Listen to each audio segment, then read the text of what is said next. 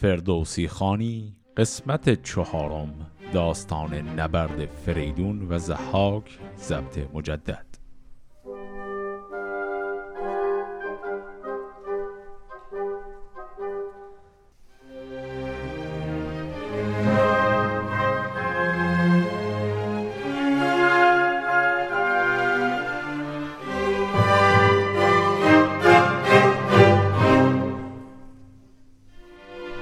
قسمت قبل دیدیم که کاوه آهنگر قیام مردمی خودش رو شروع کرد و در کوچه و بازار راه افتاد. خیلی از مردم رو پشت سر خودش برداشت برد یک لشکری به این شکل درست کرد و رفتند پیش فریدون. حالا فریدون قیام خودش رو به این شکل می‌خواد شروع کنه. بگشتن در این نیز چندی جهان همی بودنی داشت در نهان. فریدون چو گیتی بران گونه دید. جهان پیش زحاک وارون دید. سوی مادر آمد کمر بر میان به سر برنهاد کلاه کیان که من رفتنیم سوی کارزار. تو را جز نیایش مباد کار زگیتی جهان آفرین را پرست. بدوزن به هر نیک و بد پاک دست. فرو ریخت آب از مژه مادرش همی آفرین خواند بر داورش. به یزدان همی گفت زینهار من سپردم تو را ای جهاندار من. بگردان ز جانش نهی به بدان بپرداز گیتی ز نابخردان. پس فریدون از مادر خداحافظی کرد و قصد حرکت داره. این کلمه زینهار رو هم اینجا داشتیم. زینهار یعنی امان دادن یا امان خواستن. این اصطلاح زینهار در شاهنامه خیلی زیاد به کار میره. مثلا وقتی یک نفر شکست می‌خوره از طرف پیروز زینهار خواهی می‌کنه. یعنی می‌خواد امان بده که او رو نکشن. الان اینجا این زینهار رو مادر فریدون به صورت دعا گفت یعنی خدایا او رو زنده نگهدار. فریدون سبک ساز رفتن گرفت سخن راز هر کس نهفتن گرفت. برادر دو بودش دو فرخ همال. از او هر دو آزاده مهتر به سال. یکی بود از ایشان کتایونش نام دگر نام برمایه شادکام. خب اینجا نکته مهمی هم افشا شد. چیزی که توی خوابی که زهاک دیده بود در قسمت قبل داشتیم که زهاک دیده بود سه نفر بهش حمله می‌کنند. یکیشون از اون دوتای دیگه کوچکتره و اون فرد کوچکتری گرز خاصی داره که می‌زنه بر سر زهاک الان اینجا به ما گفته شد که فریدون که می‌خواد بره به جنگ دوتا برادر هم داره. هر دوی اون برادرها از او سنشون بیشتره. پس فریدون با دوتا برادر بزرگترش می‌خواد بره به جنگ. اسم این دو برادر رو هم گفت. یکی کتایون دیگری برمایه. این برمایه در متون دیگر قبل از اسلام برمایون هم ذکر شده. یعنی اسم این سه نفر هم وزن و هم قافی است. کتایون برمایون فریدون. یه سالی هم ممکنه توی ذهن بعضی از شما پیش بیاد اونم این که این کتایون یه اسم زنانه است. چرا اسم برادر فریدون؟ الان کتایونه. ما توی شاهنامه یه کتایون دیگه هم داریم که اون اتفاقا زنه معنسه. که در داستان گشتاسپ ما می‌خوام بهش برسیم همسر گشتاسپ میشه او. و داستان گشتاسپ حالا خیلی مونده ما بهش برسیم. فکر می‌کنم حدودای قسمت 90 اون موقع ها هست که به اون داستان می‌رسیم. اونجا من یه توضیح خیلی مختصری دادم اینکه این دوتا اسم کتایون در حقیقت دوتا اسم مختلفن که حالا اونجا بحثش رو کردم. خلاصه قضیه این که الان ما اسم این سه تا برادر رو شنیدیم و الان هر سه اینها می‌خوان برن به جنگ. اما قبلش یه نکته دیگری هم بود در اون کابوسی که زهاک دیده که اون هنوز عملی نشده. اون همین که فریدون با یه گرزه گافسر می‌رفت. اون گرز گافسر فریدون هم الان می‌خواد ساخته بشه. به این شکل. فریدون بدیشان سخن برگشاد که خرم زید ای دلیران و شاد که گردون نگردد جز از بر بهی به ما بازگردد کلاه مهی. بیارید دانند آهنگران یکی گرز فرمای ما را گران. چو بکشاد لب هر دو بشتاختند به بازار آهنگران تاختند. هر آن کس کزان پیشه بود نامجوی به سوی فریدون نهادند روی. جهانجوی پرگار بگرفت زود و آن گرز پیکر به دیشان نمود. نگاری نگارید بر خاک پیش همیدون به سان سر گاو میش. بدان دست بردند آهنگران چو شد ساخته کار گرز گران به پیش جهانجوی بردند گرز فروزان به کردار خورشید برز. پسند آمدش کار پولادگر ببخشیدشان جامه و سیم و زر. بسی کردشان نیز فرخ امید بسی دادشان مهتری را نوید. که گر اجده ها را کنم زیر خاک بشویم شما را سر از گرد پاک. جهان را همه سوی داد آوریم چون از نام دادار یاد آوریم. پس اینجا گرز گافسر فریدون هم ساخته شد طبق دستور او. دو تا برادرش رفتن آهنگرانی رو پیدا کردن. فریدون خودش نقاشی این گاوی که می‌خواست سر این گرز شبیهش باشه رو کشید و اونها بر اساس نقشه‌ای که او کشیده بود این گرز رو ساختن. پس الان فریدون آماده است برای حمله.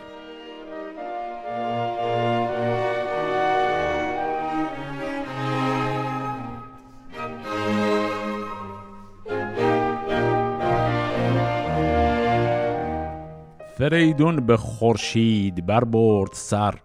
کمر تنگ بستش به کین پدر. برون رفت شادان به خرداد روز به نیکختر و فال گیتی فروز. سپاه انجمن شد به درگاه اوی به دبر اندر آمد سر گاه اوی. یه توضیح کوچیکم اینجا من بدم. این گفتم به دبر اندر آمد.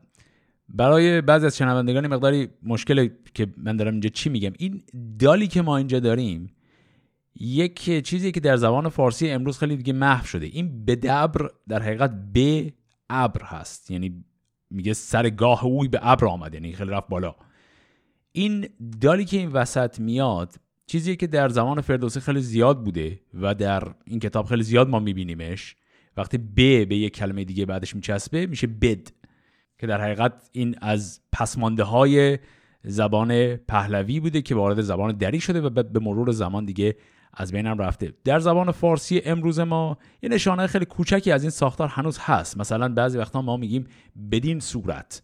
این بدین صورت یعنی به به اضافه این صورت.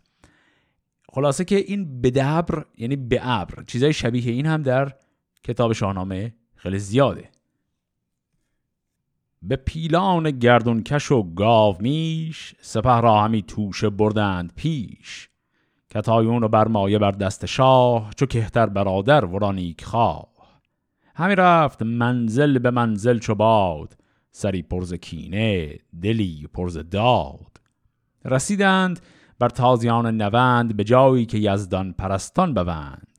پس آمد بدان جای نیکان فرود فرستاد نزدیک ایشان درود. چو شب تیر برگشت از آن جایگاه خرامان بیامد یکی نیک خواه. فروهشته از مشک تا پای موی. به کردار هور بهشتیش روی.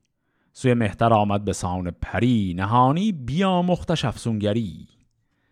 کجا بندها را بداند کلید گشاده به دفسون کند ناپدید.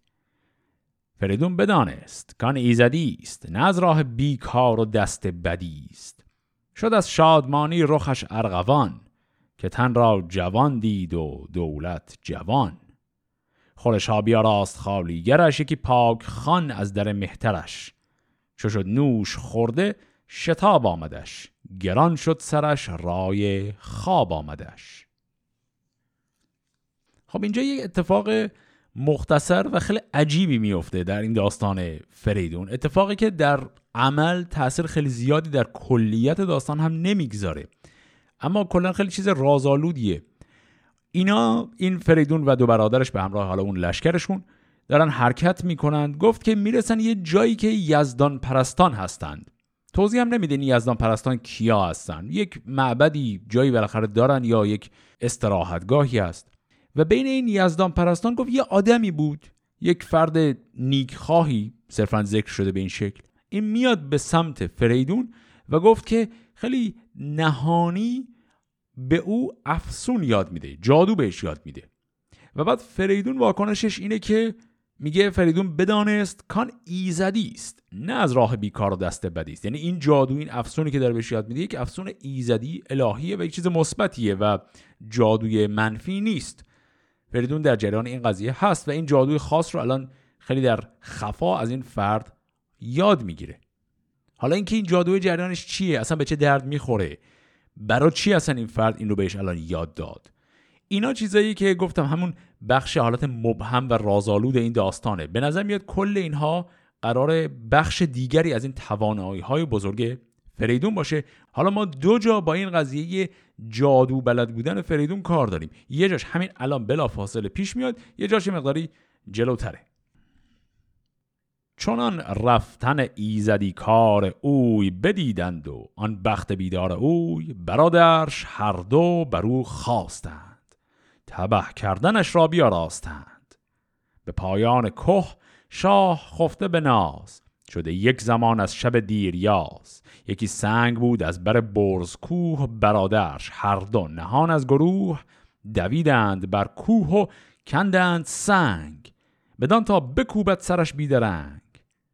و از آن کوه غلطان فرو گاشتند بر خفته را کشته پنداشتند. به فرمان یزدان سر خفته مرد خروشیدن سنگ بیدار کرد. به دفسون همان سنگ بر جای خیش ببست و نجنبید آن سنگ بیش. همانگه کمر بست و اندر کشید نکردان سخن را بر ایشان پدید. پس دیدیم که وقتی که همه اینا گرفته بودن خوابیده بودن دو تا برادر که در جریان قرار گرفته بودن. حالا به حال از دور دیده بودن که این فرد افسونگر اومده پیش فریدون و چیزی به اون یاد داده. به نظر می‌رسه اونها در اون لحظه یک حسادتی درشون برانگیخته شده یا به حال از چیزی شاکی شدن در این قضیه. اینها خیلی ناگهانی طمع کشتن فریدون به سرشون می‌زنه این دو برادر. و دیدیم که از همون بالای کوه اینا یک سنگی رو همجور قل دادن که این بخوره به فریدون که اون پایین داره استراحت می‌کنه و او از بین بره و ظاهرا هم همه چیز تصادفی باشه. و دیدیم که فریدون دقیقا به خاطر دونستن همین جادو و افسون تونست این سنگ رو در هوا نگه داره طوری که این سنگ بهش نخوره. پس فریدون با قدرت جادویی که تازه الان یاد گرفته جان خودش رو از این سوء قصد خیلی عجیب و غریبی که دو برادر علیش کردن نجات داد. نکته مهمتر هم که بلافاصله بعدش شنیدیم این بود که فریدون اصلا به روی این برادرانش نیاورد این قضیه رو. و کلا اونا می‌خواستن وانمود کنن کل قضیه یه تصادفه. فریدون با جادو این رو خونسا کرد و فریدون هم صداشو دیگه در نیاورد. این میشه همون داستان کوتاه و عجیبی که الان عرض کردم. در بقیه داستان این تکه کوچک تاثیر زیادی نداره و خیلی حالت عجیبی داره در داستان. چرا این دو برادر اصلا قصد جان برادر خودشونو کردن؟ چرا دیگه از حال به بعد حضور دیگه در داستان ندارن؟ چون جلوتر که بریم اسم این که این دوتا برادر هستند ذکر میشه. اما نقش خیلی مهمی ندارن در داستان. برای چی الان توی این یه ذره کوچک اینا اومده بودن؟ این کار عجیب و غریب کردن. بعد فریدون کاری به کارشون نداشت. کلا اینها رو هم باید بذاریم به حساب همون رازآلود بودن بخشهایی از این داستان. حالا خلاصه اینها الان رد میشن و می‌رسند به رود اروند. می‌خوان از این رود رد بشن تا برن به سمت زحاک. به دروند رود اندر آورد روی چنان چون بود شاهد هیم جوی. اگر پهلوانی ندانی زبان به تازی تو اروند را دجله خان پس اینجا فردوسی داره کلمه پهلوانی رو به معنی همون پهلوی به کار می‌بره. میگه یعنی ما در زبان فارسی قدیم یا در زبان پهلوی به این رود می‌گفتیم اروند امروزه در زبان عربی یا همون تازی بهش میگن دجله. دگر منزلان شاه آزاد مرد لب دجله و شهر بغداد کرد. چون آمد به نزدیک اروند رود فرستاد زیر رود بانان درود که کشتی و زورق همان در شتاب گذارید یک سر بدین روی آب. نیاورد کشتی نگهبان رود نیامد به گفت فریدون فرود. چون این داد پاسخ که شاه جهان جز این گفت با من سخن در نهان که مگذار یک پشه را تا نخواست جوازی نیابی به مهری درست. پس الان فریدون و گروهش رسیدن به لب رود اروند به اون کسی که زورق داره و با اون قایقش زورقش از این ور اروند آدم ها رو می‌بره به اون ور که خب الان اون ور هست اون ور آب هست. دارن بهش اشاره می‌کنن بهش داد می‌زنن که خب قایقت رو بردار بیار این ور ما سوار شیم و از رود رد شیم. و اون فرد حاضر نیست این کارو بکنه. و تنها جوابی که میده میگه شاه یعنی همون زهاک دستور به من داده تا مجوز نبینی تا مجوز رسمی نداشته باشی حق نداری هیچ کسی رو از این رود رد کنی. فریدون چو بشنید شد خشمناک. از آن جرف دریا نیامدش باک. به تندی میان کیانی ببست بران باره شیر دل برنشست. سرش تیز شد کینه و جنگ را. به دابنده افکند گل رنگ را. ببستند یارانش یک سر کمر. همه ایدون به دریا نهادند سر. بران باد پایان با آفرین به دابندرون غرقه کردند زین. سر سرکشان اندر آمد به خواب ز تاسیدن باد پایان براب به دابندرون تن برآورد بال چون در شب تیره باز خیال. به خشکی رسیدند سرکین جوی به بیت المقدس نهادند روی. که بر پهلوانی زبان راندند همی کنگ دزهوختش خواندند. به تازی کنون خانه پاک خان برآورده ایوان زحاک دان. خب اینجا چند تا کلمه سخت هم داشتیم و یه توضیح هم بدیم چی شد. پس وقتی که اون فردی که قایق داره اجازه رو نداشت که اینها رو ببره اینا خودشون زدن به آب. خب طبعا آب خیلی خروشانی هم هست و عمیق هم هست و خیلی کار سختی اینا با اسب رفتن. اینجا هم کلمه داشتیم گفت به آب اندر رفتند گل رنگ را. این گل رنگ منظورش همون اسبشه. اسبش خب رنگش این رنگی بوده بهش می‌گفتن گل رنگ پس ایشون اسب خودش هم می‌زنه به آب و بقیه سواران هم با او به آب می‌زنند و در یک عملیات میشه گفت محیر العقول و خیلی سختی به این شکل از اروند رد میشن بدون کمک هیچ قایقی. بعد میگه خب حالا از اروند که رد شدن دیگه حرکت دارن می‌کنن به سمت بیت المقدس اونجا جاییه که پایتخت آقای زحاکه بعد گفت که در زبان باز پهلوی به پایتخت زحاک می‌گفتن کنگ دزهوخت و گفت که امروزه بهش خانه پاک هم میگن. چون از دشت نزدیک شهر آمدند که از آن شهر جوینده بهر آمدند ز یک میل کرد آفریدون نگاه یکی کاخ دیدن در آن شهر شاه که ایوانش بر طرز کیوان نمود تو گفتی ستاره بخواهد پسود. فروزنده چون مشتری بر سپهر همه جای شادی و آرام و مهر. بدانست کان خانه اجده هاست که جای بزرگی و جای بهاست. به یارانش گفت آنکه بر تیر خاک برارد چنین برز جای از مقاک بترسم همی که با او جهان یکی راز دارد مگر در نهان. همان به که ما را بدین جای جنگ شتابیدن آید به جای درنگ. پس اینا همجوری که حرکت کردن الان دارن می‌رسن به این دزهوخت کنگ یک حال چیز عظیمی می‌بینن. ساختمان بسیار بزرگ و عظیمی و اینجاست که فریدون میگه اون آدمی که قدرت داره چنان بنای عظیمی داشته باشه این مطمئنا قدرت های ماورا و طبیعی چیز عجیب جادویی داره. و به همین دلیل هم میگه ما اگر معطل کنیم در حمله به اینها ممکنه این آدم یعنی همون زحاک از این قدرت های جادوییش استفاده کنه و حمله ما رو خونسا کنه به همین دلیل تصمیم بر اینه که خیلی سریع حمله کنن و قافلگیر کنن طرف مقابل رو مهلتی بهش ندن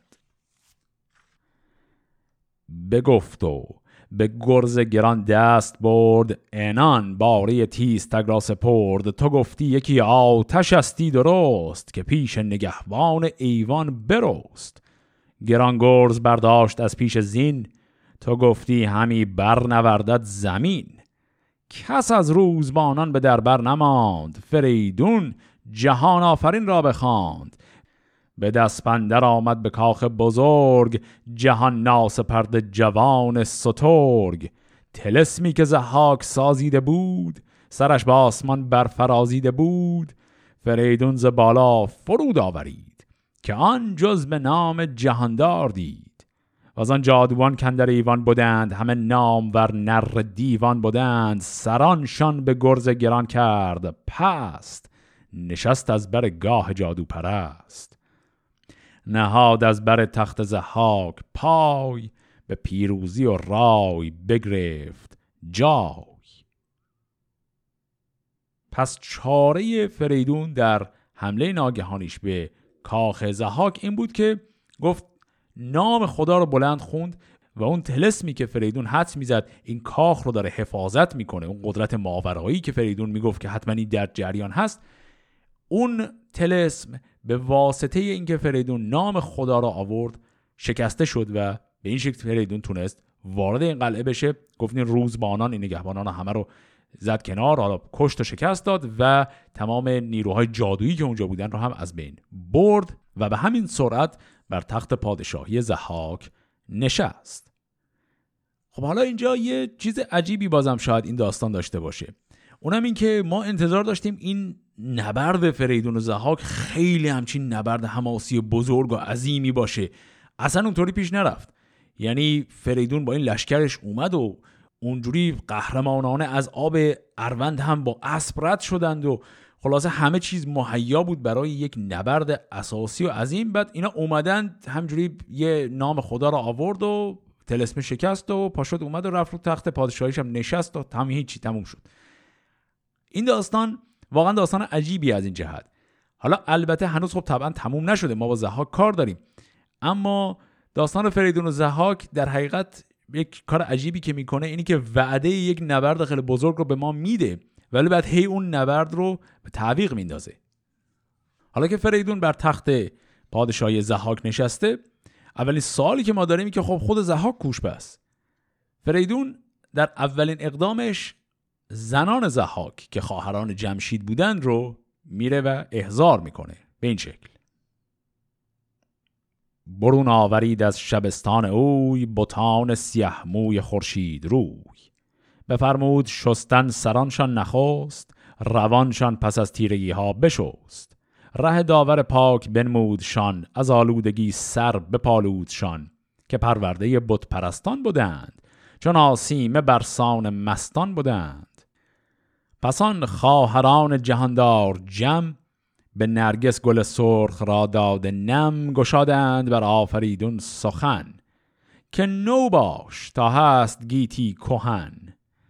چه اختر بودین از تو ای نیک بخت چه باری ز شاخ کدامین درخت که ایدون به بالین شیر آمدی ستمگار مردی دلیر آمدی؟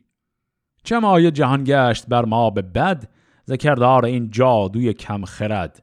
چه مایه کشیدیم رنج و بلا از این اهرمن کیش نر ها ندیدیم کس کین چونین زهره داشت از این پایگاه از هنر بهره داشت کشندیشه گاه او آمدی وگر شارزو جاه او آمدی. خب اینایی که شنیدیم حرفهای خواهران جمشید بود که به دستور فریدون آنها را آوردن و شستشوی اوها رو دادن. گفت که با این شستشو هم کسیفی های عادی ازشون شسته شد و هم کسیفی های روحشون.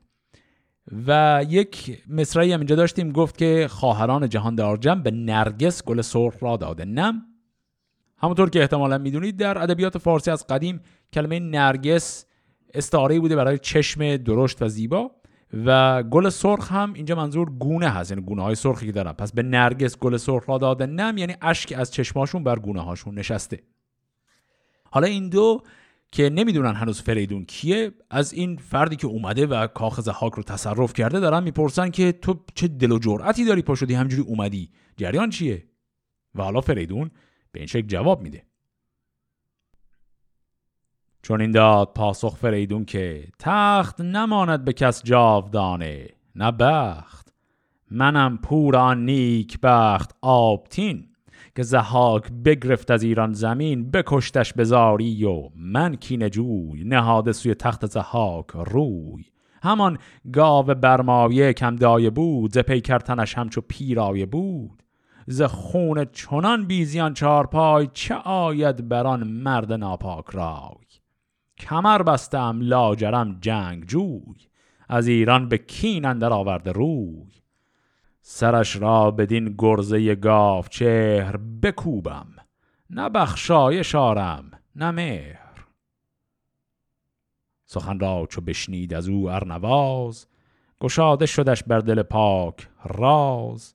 بدو گفت شاه فریدون توی که ویران کنی تنبل و جادویی کجا هوش زحاک بر دست توست گشایش جهان را کمر بست توست. ز تخم کیان ما دو پوشید پاک شده رام با اوز بیم هلاک. همی جفت من خواند و جفت مار چگونه توان بود ای شهریار؟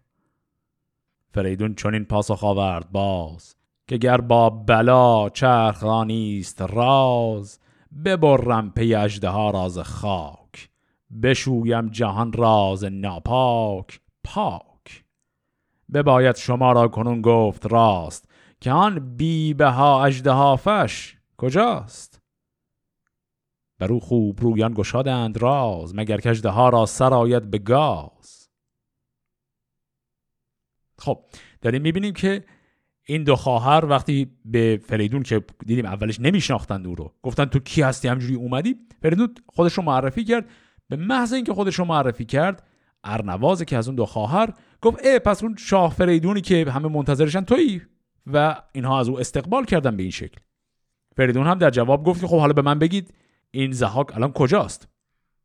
و حالا این دو خواهر می‌خوان جای زحاک رو افشا کنند. یه مصرع هم اینجا بود یه مقدار توضیح می‌خواد گفت که مگر کجده ها را سرایت به گاز این اصطلاح سر به گاز آمدن این هم باز جز اصطلاحایی که در شاهنامه زیاد به کار میره. سر به گاز آمدن یعنی سرش در معرض تیغ قرار بگیره و سرش بریده بشه به عبارتی کشته بشه. پس این دو خواهر الان میگن که زهاک کجاست؟ بگفتند کوسوی هندوستان بشد تا کند هند جادوستان. ببرد سر بیگناهان هزار هر آسان شد است از بد روزگار. کجا گفته بودش یکی پیش بین که پرداخته کی گردد از تو زمین؟ که آید که گیرد سر تخت تو چگونه فرو پژمرد بخت تو؟ دلش زان زده فال پر آتش است همه زندگانی بر اون ناخش است. همی خون دام و دد و مرد و زن بریزد کند در یکی آب زن. مگر کو سر و تن بشوید به خون شود فال اخترشناسان نگون. همان نیز از آن مارها برد و کفت به رنج دراز است مانده شگفت. از این کشور آید به دیگر شود ز رنج دمار سیه نغنود. بیامد کنون گاه باز آمدنش که جایی نباشد فراوان بودنش گشادان نگار جگرخست راز نهاده بدو گوش گردن فراز. پس الان دو خواهر گفتن زهاک کجاست؟ گفتن به خاطر اون پیشگویی که شده بود که کشور از او پرداخته میشه. این اصطلاح پرداخته شدن هم یعنی خالی شدن. کشور از او پرداخته میشه یعنی او کشته میشه و جای شاه بعدی باز میشه. به خاطر همون جریان فالی که داشتیم در قسمت های قبل زحاک به فکر یه جادوی برای از بین بردن تاثیر اون فال و این عوض کردن تالش جادویی هم که زحاک می‌خواد به کار ببره باز یه چیزی که داستان خیلی درست برای ما نمیگه. اصلا بر چه اساسی همچین جادویی اینا باید حالا استفاده کنن؟ اما به هر حال داستان پیشفرض گرفته که چون این چیزی هست. و اونم این که ایشون داره میره منطقه هندوستان و اونجا هر چی میشه بکشه رو داره می‌کشه. آدم و حیوان و هر چی می‌تونه بکشه می‌کشه و بعد در خون اونها خودش رو میشوره در خون قربانیان خودش به قول حمام می‌کنه. و با این کار می‌خواد تلسم اون فالی که براش اومده رو بشکنه و باعث آیندهش عوض شه. بعد علاوه بر اون این رو هم گفتند که این دوتا ماری که روی شانه های زحاک است این دو مار از همون اولی که اصلا اومدن مایه دردسر زحاک بودن. یعنی دیدیم که خب اصلا دلیل این که این مارها رو باید یه چیزی بهشون می‌دادی بخورن این بود که این مارها بدن جسم زحاک رو داشتن اذیت می‌کردن. و گفت الان اذیتی که این مارها دارن بر بدن او وارد می‌کنن الان از حد توان زحاک دیگه خارج شده و به قدری در حالت درد هست از این دو مار که آرام و قرار نداره. به همین دلیل از یه جا میری یه جای دیگه. یعنی الان درست هندوستانه ولی این همش داره میچرخه این ور اونور حالا به این شکل فریدون خبردار میشه که زحاک کجاست. ولی باز هم به شکل عجیب و جالبی فریدون با وجود اینکه می‌فهمه زحاک کجاست اما قصد اینکه بره به سمت زحاک رو نمی‌کنه و در همین پایتخت میمونه و پادشاهی خودش اینجا می‌خواد تثبیت کنه. شاید به خاطر اینکه فریدون می‌دونه به هر حال زحاک به زودی برمیگرده اینجا شاید هم نه. داستان این رو هم خیلی درست توضیح به ما نمیده. اما اتفاقی که میفته اینجا اینه که به هر حال خبر پیروزی فریدون به گوش زحاک می‌رسه.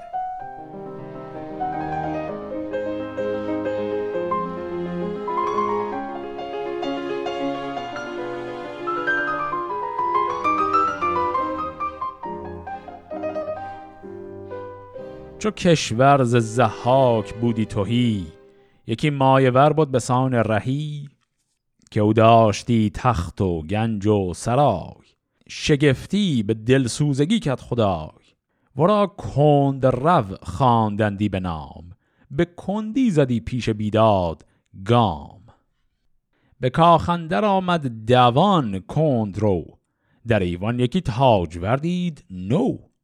نشسته به دارام در پیشگاه چو سرو بلند از برش گرد ماه ز یک دست سرو سهی شهرناز به دست دگر ماه روی ارنواز. نه آسیمه گشت و نپرسید راز نیایش کنان رفت و بردش نماز. بر او آفرین کرد کی شهریار همیشه بزی تا بود روزگار خجست نشست تو با فرهی که هستی سزاوار شاهنشهی جهان هفت کشور تو را بنده باد سرت برتر از ابر بارنده باد. فریدونش فرمود تا رفت پیش. گفت آشکارا همه راز خیش بفرمود شاه دلاور بدوی که رو آلت تخت شاهی بشوی. نبی دار و رامشگران را بخوان. بپیمای جام و بیارای خان کسی کو به رامش سزای من است به دانش همان دلزدای من است. بیار انجمن کن بر تخت من. چنان چون سزد در خور بخت من. خب پس اینجا ما با یه شخصیت جدیدی آشنا شدیم. یک فردیه که گفت در جایگاه بزرگی میشه گفت یک ملازمیه در دربار زهاک. فردی که نامش هست کندرو یا کندرو. این آقای کندرو یا کندرو اسمش رو هم اینجا فردوسی برای ما معنی می‌کنه. یه معنی هم بالاخره می‌سازه برای این اسم. میگه که اسمش به این دل کندرو بوده که در پیش ظلم و ستم خیلی به کندی قدم برمی داشته. یعنی به عبارتی کاهلی می‌کرده در جلوی ستم و مقاومتی در جلوی ظلم نمی‌کرده این آقای کندرو میاد در کاخ و می‌بینه اه یه شاه جدیدی رو تخت نشسته. و بعد اصلا به رو خودش نمیاره. میره جلو و با همون زبان چاکرانه و مخلصانه عرض ادب می‌کنه خدمت شاه جدید.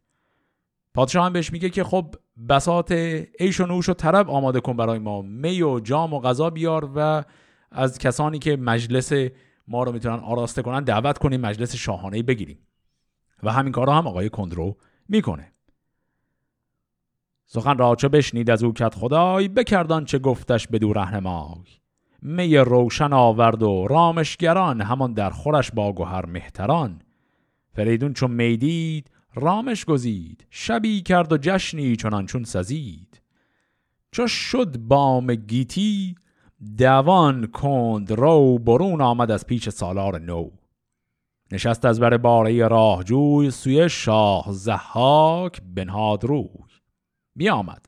چو پیش سپه باد رسید سراسر بگفتان چه دید و شنید. بدو گفت که شاه گردن کشان به برگشتن کارت آمد نشان سه مرد سرفراز با لشکری بیامد دمان از در کشوری.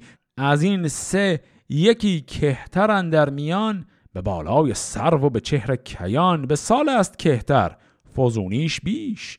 از آن مهتران اون نهد پای پیش. یکی گرز دارد چو یک لخت کوه همی تابدن در میان گروه. به دست پندر آمد به دیوان شاه دو پرمایه با او همیدون به راه.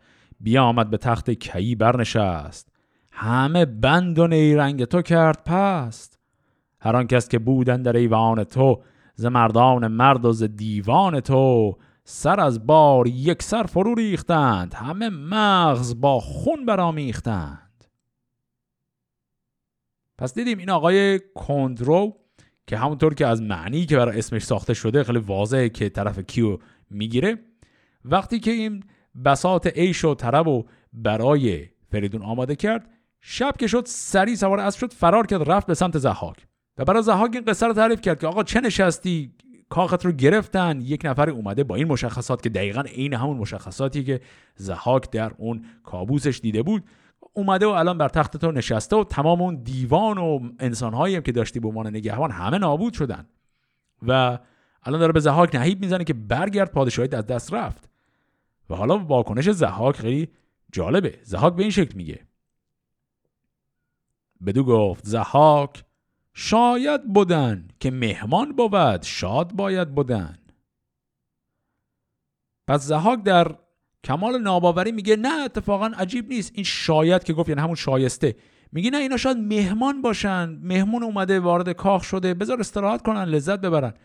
که خب غیر از اینکه واقعا حرف بیمعنا و عجیبی هست از آدمی مثل زحاک هم بعیده. یعنی حالا غیر از اینکه شما در حالت عادی مهمان با شمشیر تو کاخت نمیاد اصلا مهمانم بیاد. زحاک آدمی نیست که به مهمان نوازی مشهور بوده باشه. پس این جواب بسیار عجیب رو که زحاک میده آقای کندرو به این شکل بهش پاسخ میده. چون این داد پاسخ ورا پیشکار که مهمان که با گرزه گاوسار به مردی نشیند به دارام تو ز تاج و کمر بسترد نام تو. به داین خیش آورد ناسپاس چونین گر تو مهمان شناسی شناس. بدو گفت زحاک چندین منال که مهمان گستاخ بهتر به فال پس آقای کندرو هم نکته که الان بنده عرض کردم رو خیلی واضح میگه. میگه آقا چه جور مهمونیه که با گرز پا میشه میاد می‌زنه نگهبان تو رو می‌کشه و بعد بر تخت پادشاهی میشینه. چون اگه مهمان شناس هستی این مهمان اینجوریه و زهاک بازم با همون منطق عجیب خودش که کامل نشانه هایی از اینو جنون رو الان داره. میاد میگه که نه اتفاقا مهمان گستاخ خیلی بهتر هم هست خوشیومتر هم هست.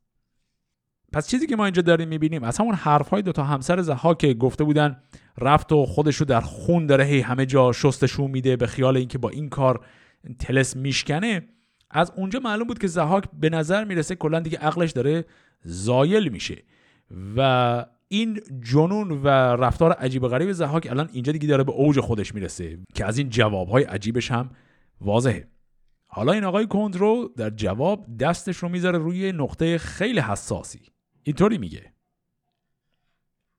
چون این داد پاسخ بدو کندرو که آری شنیدم. تو پاسخ شنو. گر این نامور هست مهمان تو چه کار استش در شبستان تو که با خواهران جهاندار جمع نشیند زند رای بر بیش و کم؟ به یک دست گیرد رخ شهرناز به دیگر عقیقین لب ارنواز. شب تیرگون خود بتر زین کند به زیر سر از مشک بالین کند. چه مشک؟ آن دو گیسوی دو ماه تو که بودند هموار دلخواه تو. برا شفت زحاک بر سان کرگ شنیدن سخن کارزو کرد مرگ. به دشنام زشت و به داوای سخت شگفتی بشورید با شوربخت. و دو گفت هرگز تو در خان من از این پس نباشی نگهبان من. چون این داد پاسخ ورا پیشکار که ایدون گمانم من شهریار که از آن تخت هرگز نبینی تو بهر مرا چون دهی کت خدایی شهر. چو بی بهره باشی زگاه مهی مرا کار سازندگی چون دهی. چرا برنسازی همی کار خیش؟ که هرگز نامد چنین کار پیش. ز تاج بزرگی چون موی از خمیر برون آمدی مهترا چاره گیر.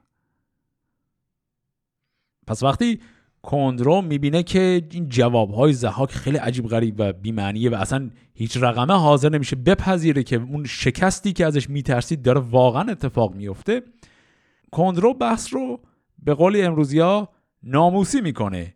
میگه که خب حالا این مهمانی که تو میگی اصلا عیبی نداره بیاد این چه جور مهمانیه که میره توی شبستان یا همون حرم سرای تو و با همسران تو میخوابه؟ این جریانش چیه؟ و اینجاست که زهاک به غیرتش برمیخوره پس معلومه با وجود اینکه عقلش داره از دست میره ولی غیرتش سر جاشه. و زهاک باز واکنشش جالبه. وقتی به غیرتش برمیخوره نمیگه خب پس برم پیش این فرد مهمان به اصطلاح اومده و ببینم جریان چیه. بلکه در واکنش به این خود این کندرو میگه اصلا تو اخراجی. به خاطر این حرفی که زدی تو رو اخراج می‌کنم. و کندرو هم میگه آقا تو اصلا شاهید رو هوای تو اصلا شاهید رو داری از دست میدی. چی چی می‌خوای منو اخراج کنی؟ من که اصلا دیگه برای تو کار نمی‌کنم. پس کندرو اینجا دیگه به هر شکلی شده به زهاک میفهمونه که آقا اون قضیه‌ای که تو ازش میترسیدی دقیقا همون قضیه الان داره اتفاق میفته زهاکم الان دیگه می‌خواد یه اقدامی بکنه.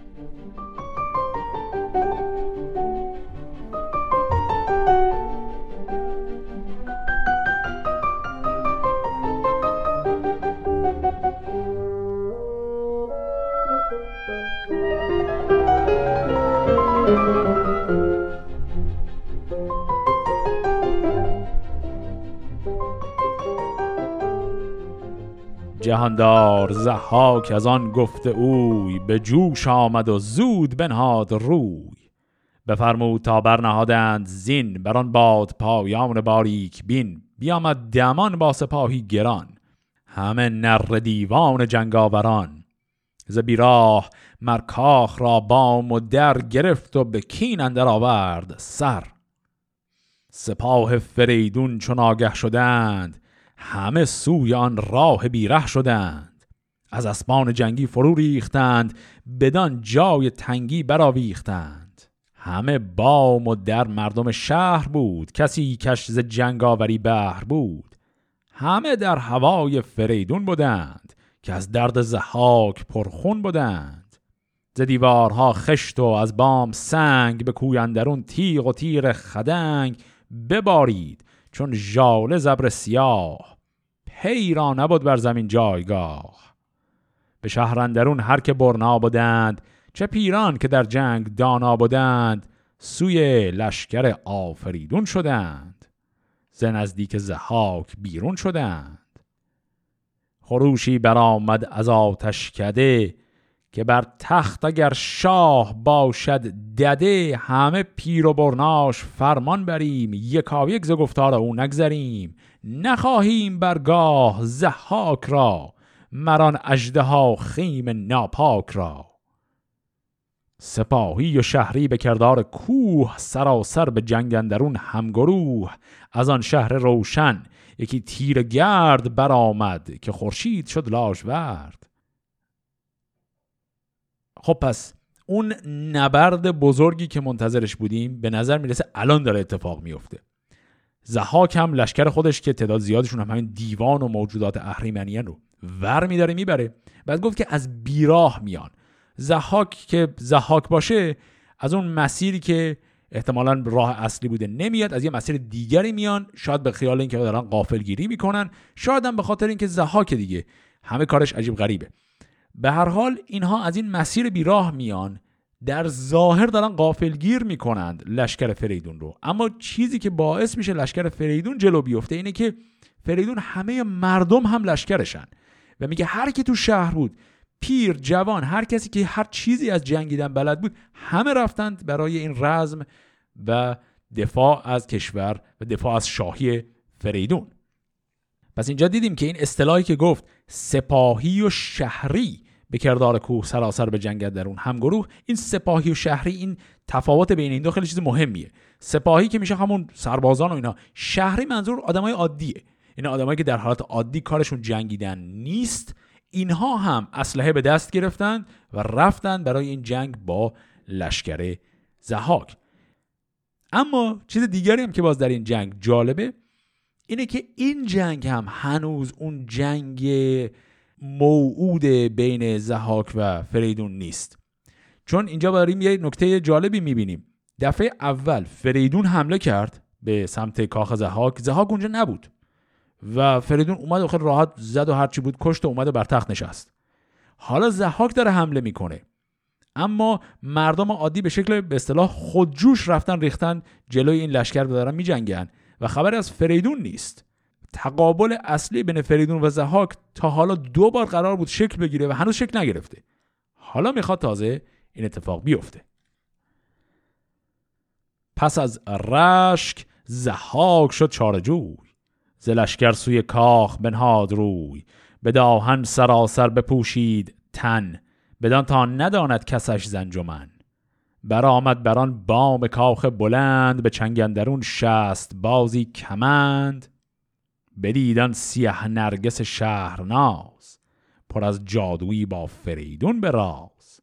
درخسار روز و دو شب گشاده به نفرین زهاک لب. بدانست کان کار هستی زدی رهایی نیابد ز دست بدی. به مغزندرش آتش رشک خواست و دیوان کمند اندر افکند راست. نه از تخت یاد و نه جان ارجمند. فرود آمد از بام کاخ بلند. به چنگندرش آبگون دشنه بود. به خون پری چهرگان تشنه بود. همان تیز خنجر کشید از نیام. نبکشاد راز و نبرگفت نام. زبالا چو پی بر زمین برنهاد بیامد فریدون به کردار باد بدان گرزه گاف سر دست برد بزد بر سرش ترگ بشکست خورد. بیامد سروش خجست دمان مزن گفت. کورا نیامد زمان.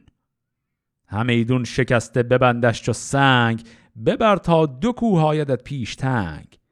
به دزهوخت کنگندرون بند اوی نیاید برش خیش و پیوند اوی. خب اون تقابل فریدون و زهاک اینجا خیلی ناگهانی شکل گرفت. اینا هم یه مروری بکنیم نکات ظریف خیلی داشت. اول دیدیم که در این جنگ اون چیزی که الان عامل محرکه زهاک هست رشک یا همون حسادت و غیرتشه. در حقیقت اتفاق عجیبی که داره میفته اینه که زحاک از اون طالبینی که شده بود که گفته بودن پادشاهیت رو از دست میدی. از اون ترسیده بود طی تمام این سالها هر چی کار کرد همه سیاستاش به خاطر این بود که می‌خواست کاری کنه به اون طالبینی نرسه اون رو خونسا کنه. و دقیقا هر کاری کرد بیشتر اون رو جلو برد. یعنی غیر از ماجرایی که با کاوه داشت کشتن آپتین کشتن اون گاو برمایه اینا همش کارایی بود که زهاک می‌کرد تا اون پایان شومی که براش مقدر شده رو بندازه عقب یا خونسا کنه و هی بدتر شد.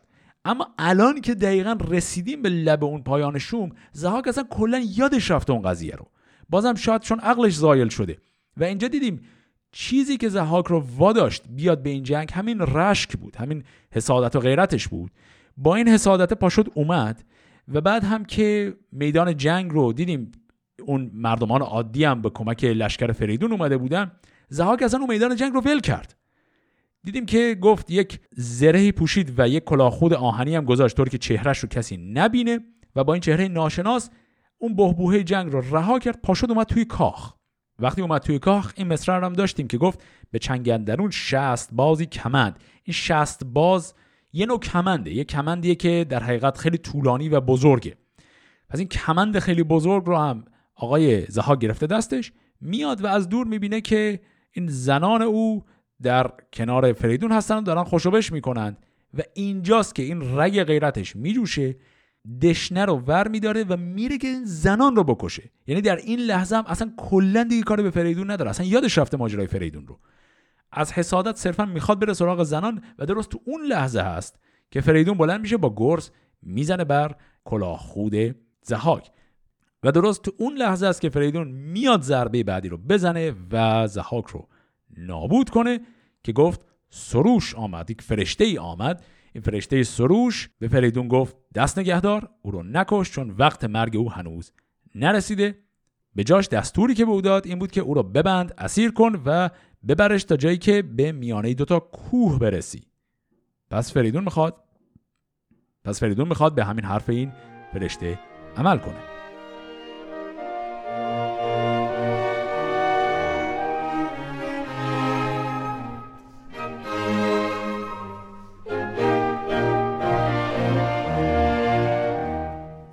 فریدون چو بشنید. ناسود دیر. کمندی بیاراست از چرم شیر ببستش به بندی دو دستم میان که نکشادان زند پیل ژیان. نشست از بر تخت زرین اوی بیافکند ناخوب آین اوی. بفرمود کردن به دربر خروش که ای نامداران بسیار هوش نباید که باشید با ساز جنگ. نزین بار جویید کس نام و ننگ. سپاهی نباید که با پیشور به یک روی جویند هر دو هنر یکی کارورز و یکی گرزدار سزاوار هر کس پدید است کار. چون این کار آن جوید آن کار این سراسر پراشوب گردد زمین. به بندندر استان که ناپاک بود جهان راز کردار او باک بود. شما دیر مانید و خرم بوید به رامش سوی ورزش خود شوید.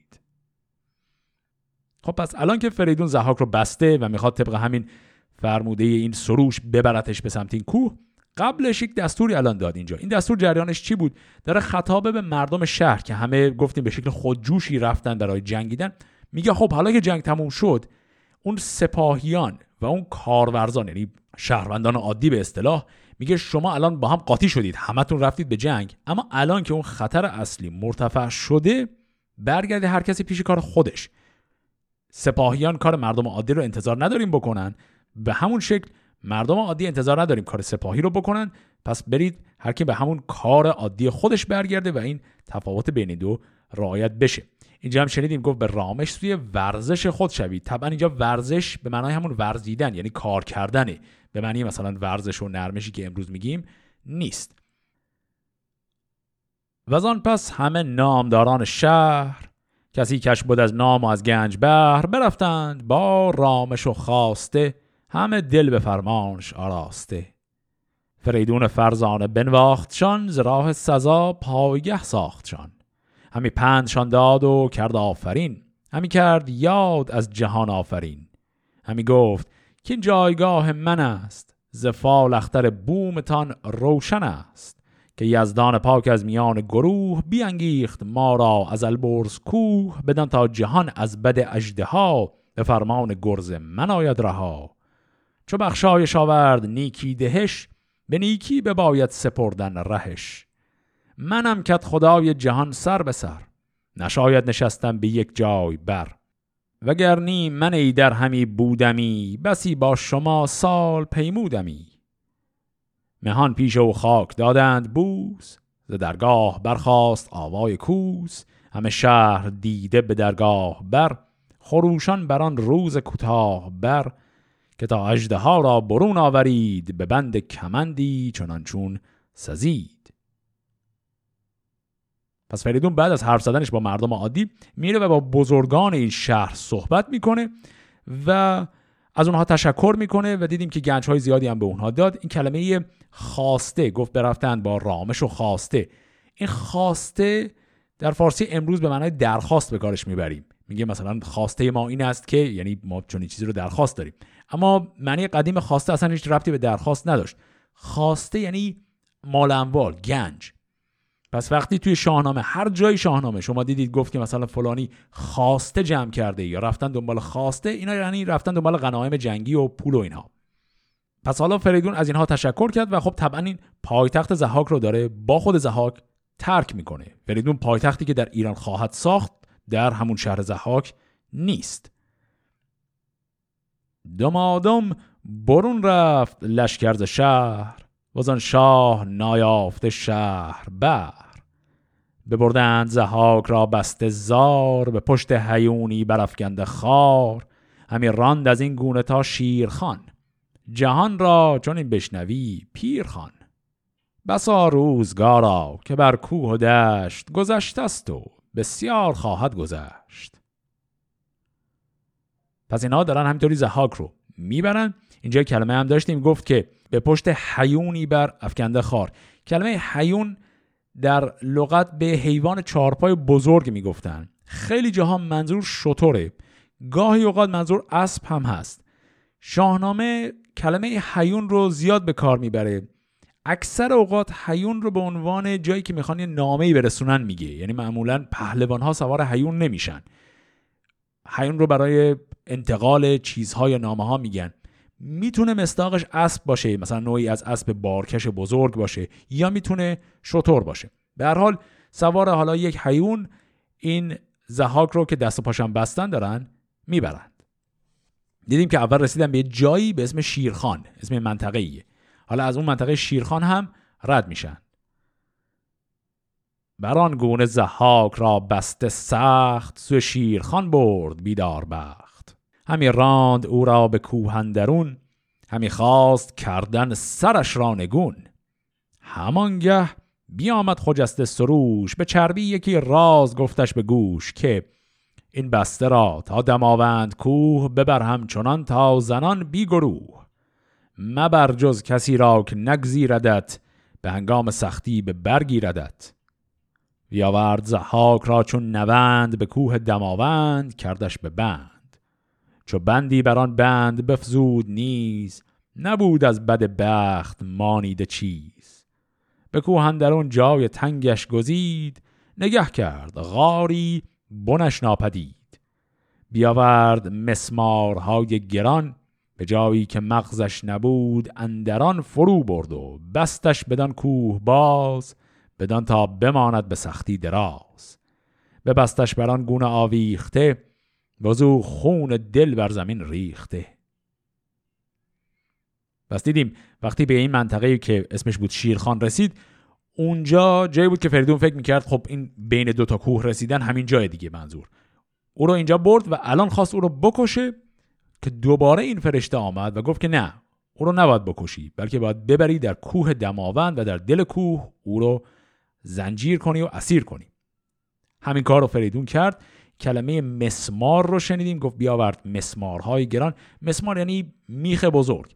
میخای فلزی بزرگی رو اینجور زدن داخل سنگ و ازش زنجیرها رو آویزون کردن و به این شکل او رو اسیر کردند. پس زهاک در شاهنامه هیچ وقت کشته نمیشه بلکه او صرفا اسیر میشه و در دل کوه دماوند تا ابد همینطوری میمونه. به حال اینجا دیگه داستان زحاک به پایان خودش می‌رسه و بعد از اون ما داستان پادشاهی فریدون رو داریم. اما قبل از اینکه داستان زحاک تمام بشه فردوسی چند بیتی هم در مقام دیدگاه خودش درباره این داستان میگه. به این شکل. بیا تا جهان را به بد نسپریم به کوشش همه دست نیکی بریم. نباشد همین نیک و بد پایدار. همان به که نیکی بود یادگار. همان گنج دینار و کاخ بلند نخواهد بودن مر تو را سودمند. سخن ماند از تو همی یادگار. سخن را چون این خارمایه مدار. فریدون فرخ فرشته نبود. ز مشک و از انبر سرشته نبود. به داد و دهش یافت آن نیکویی. تو داد و دهش کن فریدون تویی. فریدون زکاری که کردی زدی نخستین جهان را بشست از بدی. یکی پیشتر بند زحاک بود که بیدادگر بود و ناپاک بود. و دیگر که گیتیز نابخردان بپرداخت و بستد ز دست بدان. سه دیگر که کین پدر باز خواست جهان ویژه بر خیشتن کرد. راست. جهانا چه بدمهر و بدگوهری که خود پرورانی یا خود بشکری. نگه کن کجا آفریدون گرد که از تخم زحاک شاهی ببرد. ببود در جهان پنج صد سال شاه. به داخر بشد. ماند از او جایگاه. جهان جهان دیگری را سپرد. جز از درد و اندوه چیزی نبود چون اینیم یک سر که و مه همه. تو خواهی شبان باش خواهی رمه. خب این ابیاتی که خوندیم هم جز جاهای خیلی معروف و بسیار زیبای شاهنامه بود. بعضی از بیتاش رو شاید این ور زیاد دیده باشید. یه چند تا کلمه سختم داشت توضیح مختصری بدم. گفت که جهان چه بدمهر و بدگوهری و بعد گفت خود پرورانی و خود بشکری. این بشکری فعل شکاریدن هست. یعنی همون شکار کردن. میگن خودت میپرورونی و بعد خودت شکارش می‌کنی. بعد هم دیدیم که گفت فریدون 500 سال گفت 500 سال میشه همون 500 سال در جهان میمونه بعد از این. یعنی دوران پادشاهی فریدون 500 ساله. که نصف دوره پادشاهی زحاکه چون زحاک پادشاهیش هزار سال بود. و گفت که بعد از 500 سال فریدون هم میره میمیره و جایگاهش به نفر بعدی می‌رسه. یک اصطلاحی رو همینجا داشتیم جز اصطلاحهای خیلی محبوب شاهنامه است. چندین بار دیگه هم به کارش می‌بره. گفت جهان جهان دیگری را سپرد. این جهان جهان یه ترکیب اصطلاحا وصفیه. یعنی جهان اول اسم به معنای همون دنیا. جهان دوم صفت از فعل جهیدن یعنی چیزی که در حال جهیدن زیاده. پس جهان جهان یعنی دنیایی که دائما در حال تغییره.